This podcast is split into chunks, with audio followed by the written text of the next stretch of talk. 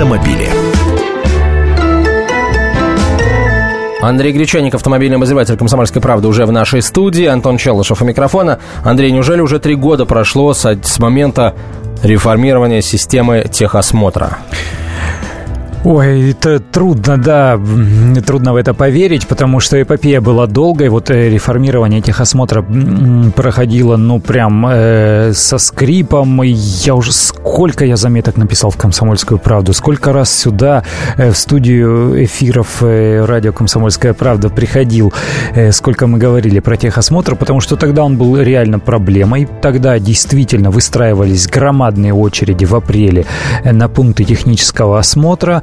Потом Дмитрий Медведев сказал, что проблему техосмотра нужно решить так, чтобы прохождение его стало беспроблемным для автомобилистов. Но это я э, близко так к цитате говорю. И да, действительно, проблему решили, приняли закон и изменили всю схему. Теперь ГИБДД никакого отношения к проведению технического осмотра, государственного технического э, осмотра не имеет.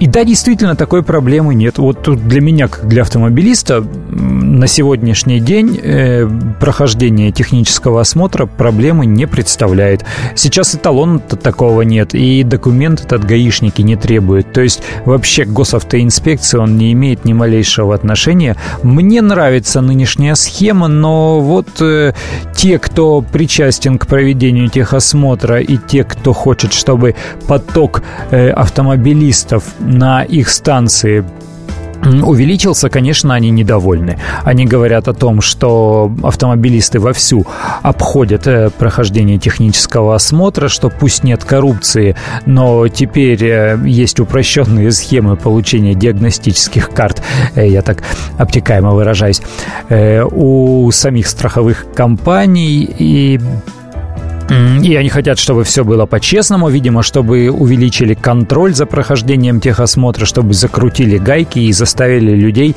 э, постоянно и всерьез проходить эти самые технические осмотры. Есть шансы на то, что у людей, которые хотят этих изменений, что-то получится? Я думаю, что нет, потому что на сегодняшний момент э, прохождение техосмотра не вызывает никакую напряженность, э, не является проблемой, а раз нет проблемы, то чего, собственно говоря, огород городить и туда залезать. Вот если, допустим, ГИБДД выявит, что резко увеличивается количество дорожно-транспортных происшествий по причине технической неисправности автомобиля, автомобилей, э, вот тогда, возможно, они начнут э, копать в этом направлении и каким-то образом э, пытаться усилить контроль за схемой проведения техосмотра. Но сейчас пока, ну вот я не слышал, чтобы кто-то был недоволен. Вот, ну, нет никаких... Он сейчас вообще никому не нужен. Сейчас диагностическая карта техосмотра нужна только в единственном случае для продления полиса ОСАГО, для получения полиса ОСАГО. И, собственно говоря, весь техосмотр при, привязали к автострахованию. В других случаях этот документ не нужен, повторяю, никакой талон не нужен. Вот я тебе могу, кстати, показать, у меня вот диагностическая карта на машину, вот так она выглядит. Э, то есть машину проверяют по ряду позиций, если человек приезжает все-таки на пункт технического осмотра.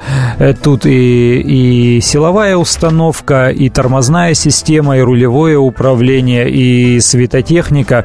Но на деле, на деле, как все это проходит, даже если вы приедете на пункт технического осмотра, сейчас этим занимаются частники, естественно, никому особо не охота вокруг там вашей машины пчелкой виться.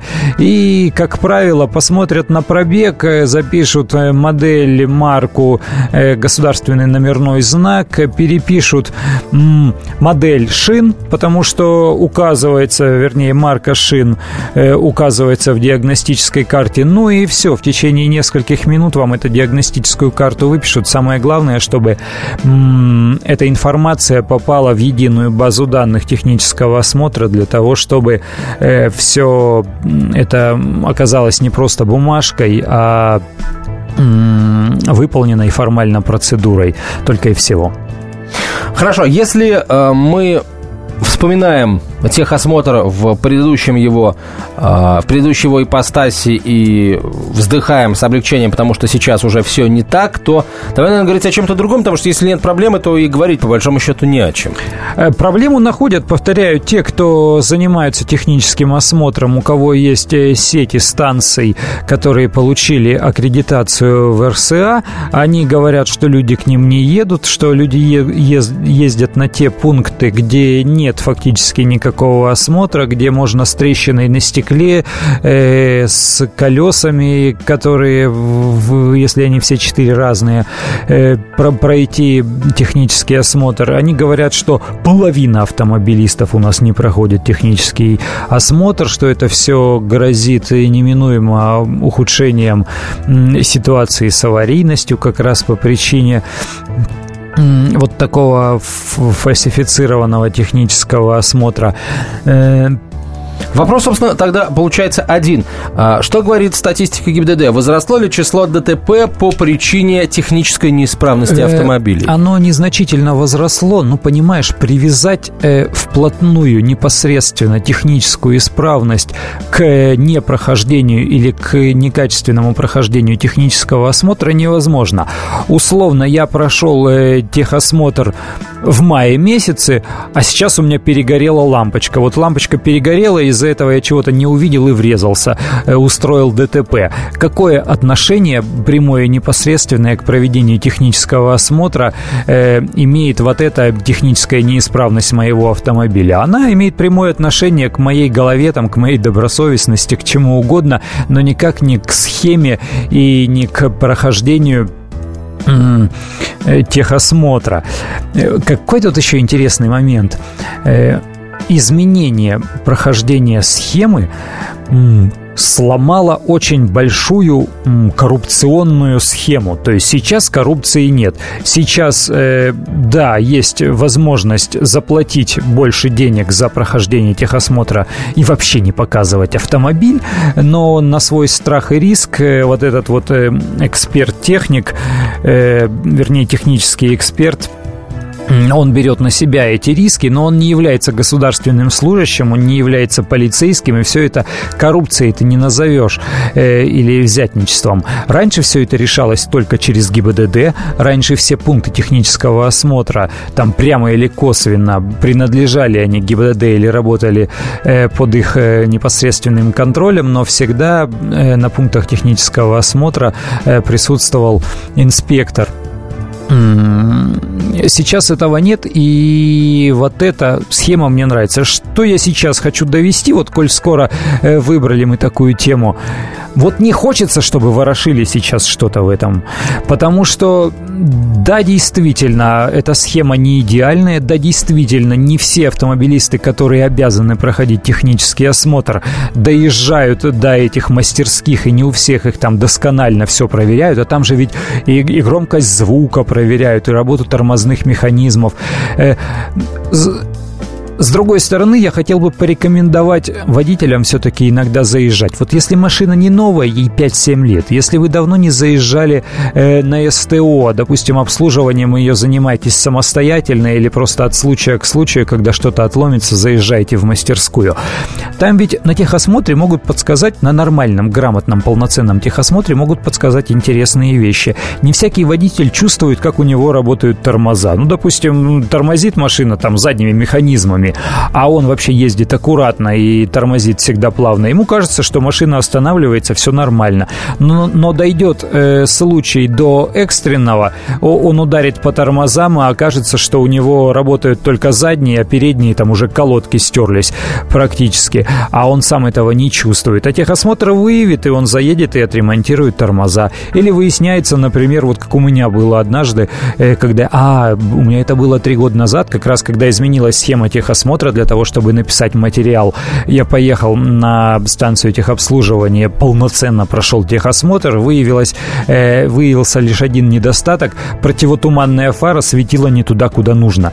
И мне в этом сервисном центре на месте этот недостаток устранить не смогли. Вернее, они сказали, мы тебе устраним, но там при, придется платить. Мы вообще на этих автомобилях не специализируемся, а специализируемся на другой марке, так что ты поезжай куда-нибудь в другой сервисный центр. Я приехал в тот, который который специализируется на моей марке. Э, мастер залез рукой, пальцем под бампер. Он говорит, у тебя там пружинка слетела. Поправил эту пружинку и все, говорит, спасибо, забирай, никаких денег э, не нужно. Э, но, ну, по крайней мере, выявили недостаток и его исправили. Поэтому проведение ежегодного техосмотра позволяет действительно выявлять технические недостатки в, своих, в своем автомобиле. Если вы нормальный, добросовестный э, автомобилист, но не лишнее это дело заехать, заплатить там какие-то деньги. К тому же в регионах это не очень недорого.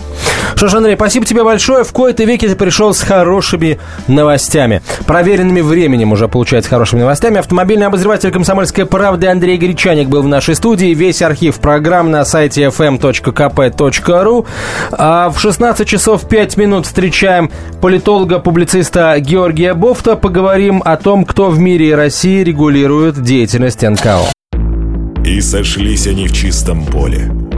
И начали они биться, каждый за свою правду. И не было в той битве ни правых, ни виноватых. Звон стали, крики поверженных. Самый беспощадный проект радио «Комсомольская правда». Радио «Рубка». Столкновение взглядов, убеждений и принципов. Остро, жестко, жестоко.